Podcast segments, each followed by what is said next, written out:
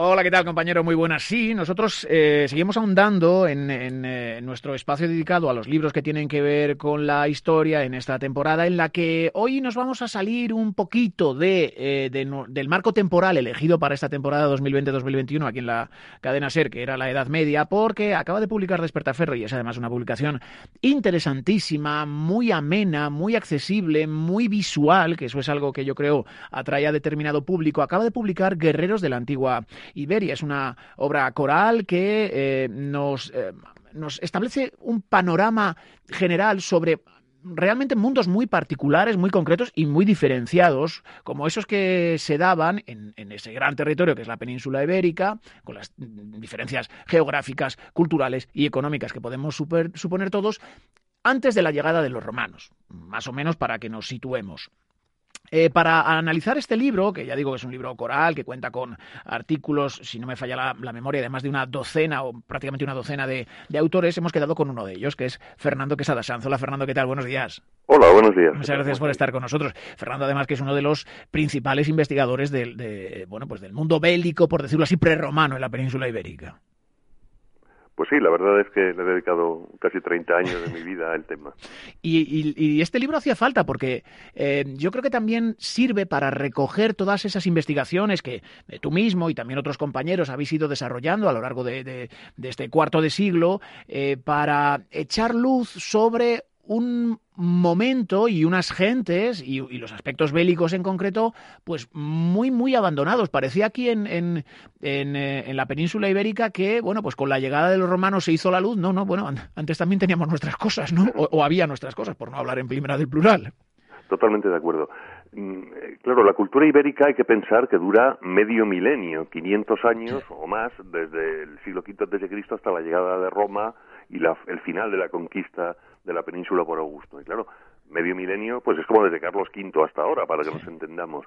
Y este libro lo que tiene de particular con respecto a otros del mismo estilo, aparte de su enfoque divulgativo y su enorme puesta al día, es que eh, permite diferenciar los tiempos y los espacios. Es decir, eh, la península ibérica son más de medio millón de kilómetros cuadrados, no era lo mismo la zona de lo que hoy es Alicante, pegada al Mediterráneo, en contacto con griegos, en contacto con cartagineses, en contacto con etruscos, que la zona de Cantabria, por ejemplo, que no fue conquistada hasta casi 300 años después.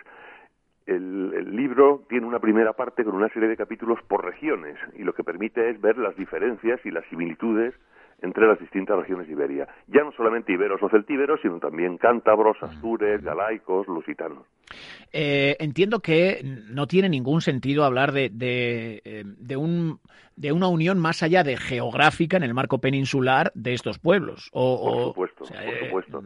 vivían aquí y ya está, nada. Yo siempre digo en clase que en la conquista de Numancia había más hispanos y más celtíberos atacando Numancia que defendiéndola. Es decir, Escipión reclutó miles de auxiliares locales contra los numantinos. Y eso es un fenómeno constante, la conquista de, Hispania por Roma. Mm. Em, ¿Dónde encontramos la información? Una de las preguntas que me surgían a, raíz, porque además es un libro, eh, ya digo, donde, donde el aspecto visual es muy importante y encontramos, además de magníficas ilustraciones, eh, los testimonios eh, materiales que nos han llegado de esa época. Y yo me pregunto, ¿dónde, dónde, se, dónde un investigador encuentra información sobre el mundo bélico, sobre los guerreros de la antigua Iberia? Que así es como se, como se desarrolla. Yo pensaba, pues, yo veo aquí eh, restos pues de, espadas, de puntas de lanza, de cascos, eh, las famosas estelas también que nos sirven tanto, la cerámica, no sé si las fuentes incluso eh, romanas principalmente, que hablan de los pueblos que conquistan. ¿Dónde encuentra una información? Lo has resumido muy bien. Todos esos elementos son las fuentes que utilizamos. Lo interesante del asunto precisamente, y lo que este libro también procura en su primera parte insistir, es que eh, no es lo mismo las fuentes de información que tenemos para el año 450 antes de Cristo que las fuentes que tenemos para el año 200 antes de Cristo, cuando Aníbal es derrotado.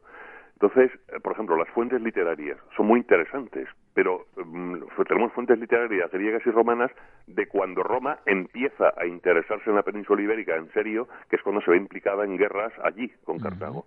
¿Qué ocurre? Que para el siglo V o IV apenas hay fuentes literarias. De manera que para cada periodo tenemos información distinta. Por ejemplo, la gran escultura ibérica es típica de los siglos V y IV antes de Cristo. El conjunto de Porcuna, con representaciones de guerreros, de armas, es típica del cuarto, aunque dura hasta, hasta época de la conquista. Fuentes literarias son tardías.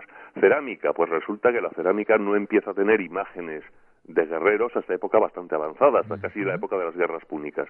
El arqueólogo y el historiador lo que tienen que hacer es combinar estas fuentes sabiendo lo que cada una puede decir para cada periodo y para cada región. No es lo mismo cuando Polibio habla de la península ibérica en la época de la conquista romana que las fuentes que hablan de Augusto en las guerras cántabras, que son un siglo y pico después o dos siglos después. Bueno, te voy a hacer dos preguntas. Una eh, comparando dos marcos temporales y otra dos marcos geográficos. Eh, por un lado, eh, aunque haya diferencia, ya digo, según, según regiones o zonas, obviamente hay una evolución. En, esos cinco siglos que me decías, en ese medio milenio, hay una evolución entre los guerreros de, los diferentes pueblos que habitaban la península ibérica. Eso existe, ¿no? Esto existe y, es es tal vez lo más complicado de estudiar, a lo mejor, por eso que nos decías, por las, las diferencias de fuentes. Sí, desde luego. Y luego mm, hay que tener en cuenta además que si la primera parte del libro analiza las regiones, eh, la segunda parte analiza fenómenos particulares que además complican el panorama. Por ejemplo, hay un capítulo dedicado a los mercenarios mm. hispanos que desde el siglo V empiezan a salir al Mediterráneo, pero no salen a lo loco, sino que al principio están contratados solamente por cartagineses, luego los griegos de Siracusa en Sicilia empiezan a contratar mercenarios y solamente en una fase muy tardía los romanos y los cartagineses los utilizan, a veces como mercenarios puros, a veces como auxiliares. Luego están los famosos honderos baleares, que no son iberos propiamente dicho, pues eso tiene otro capítulo. Y luego además, para terminar de enredar el, panorama, pues hay cuestiones como eh, el, caso de Roma. Roma llega a la península ibérica para luchar contra Cartago, decide quedarse una vez vencido Aníbal, porque ven la, inmensa riqueza de la península ibérica, y una de las cosas que hacen es copiar armas peninsulares, que tienen una extraordinaria calidad, un atractivo para ellos, y el modelo de espada, el modelo de puñal lo copian. O sea, eso sí que es cierto, ¿no? Eso, eso está demostrado. Las, las, eh, los, romanos copiaron de, aquí su modelo de espada, ¿no? Al menos dos tipos de armas, que son los, la, espada, el llamado gladius hispaniensis, la, la espada hispana, y también un tipo de puñal, que era un arma no tanto de batalla, sino un arma de lujo, un arma que indica el carácter de hombre libre del guerrero, un arma que se lleva eh, como símbolo de estatus, mm, incluso como hoy todavía en el Yemen, por ejemplo, los yemeníes llevan su puñal, que pasa de padres a hijos. Bueno, pues ese tipo de armas sí son copiadas por, por Roma. Hay que tener en cuenta además, y también se dedica un capítulo a eso, que el ejército romano eh, anda crónicamente corto de tropas. La conquista de la península necesita. Entonces contratan eh, no solamente ya mercenarios, sino aliados hispanos, de pueblos hispanos que se alían con ellos y buena parte de los ejércitos romanos de este periodo, del siglo II Cristo, son locales y eso hace una interacción tremenda entre armamento, equipos y tácticas, tanto de romanos como de hispanos. Luego yo, claro, lo, comentábamos, es un poco lo, que viene sobrevolando toda esta conversación, pero claro, mm, eh, no podemos comparar eh, los pueblos de la franja mediterránea que llevaban teniendo contacto con, con eh, mercaderes de, de, todo el mar Mediterráneo durante siglos con los que presumiblemente estaban más aislados de la cornisa norte. ¿Eso también se notaba en lo, en lo bélico no?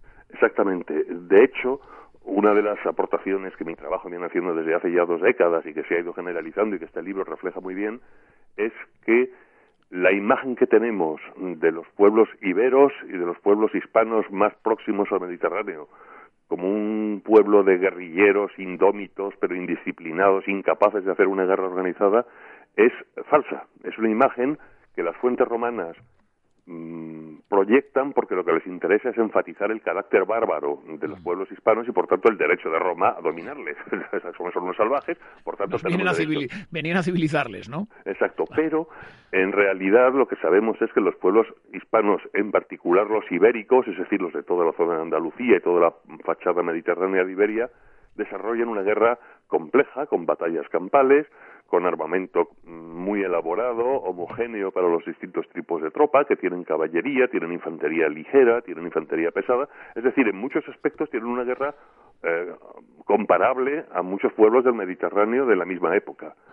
En cambio, es posible efectivamente que en regiones interiores esa complejidad de la guerra sea menor, pero incluso los famosos guerrilleros o bandoleros de Viriato forman verdaderos ejércitos de miles de hombres. Es decir, la imagen de esa guerra primitiva debe desecharse. Y permíteme un segundo, es, es eh, lógico, es decir, estamos hablando de una península ibérica que tiene moneda, que tiene escritura, que tiene civilización urbana, que tiene un sistema ponderal propio, y sin embargo son una panda de guerrilleros incapaces de hacer una guerra organizada, no tiene sentido. Bueno, pues este libro deja claro este y otros conceptos. Bueno, eh, es un libro muy interesante, ya decimos, eh, amenísimo de leer, lo vuelvo a repetir, eh, em, divulgativo al 100% y yo quería, eh, lo primero, felicitar a Despertaferro porque sigue eh, haciendo accesible todo esto a los eh, amantes de la historia y también, y en su nombre, al resto de las personas que han participado en la elaboración de este magnífico Guerreros de la Antigua Iberia, a Fernando Quesada Sanz, con el que hemos hablado esta mañana. Fernando, muchísimas gracias. Muchísimas gracias a vosotros. Gracias, hasta luego. Aquí seguimos en la radio.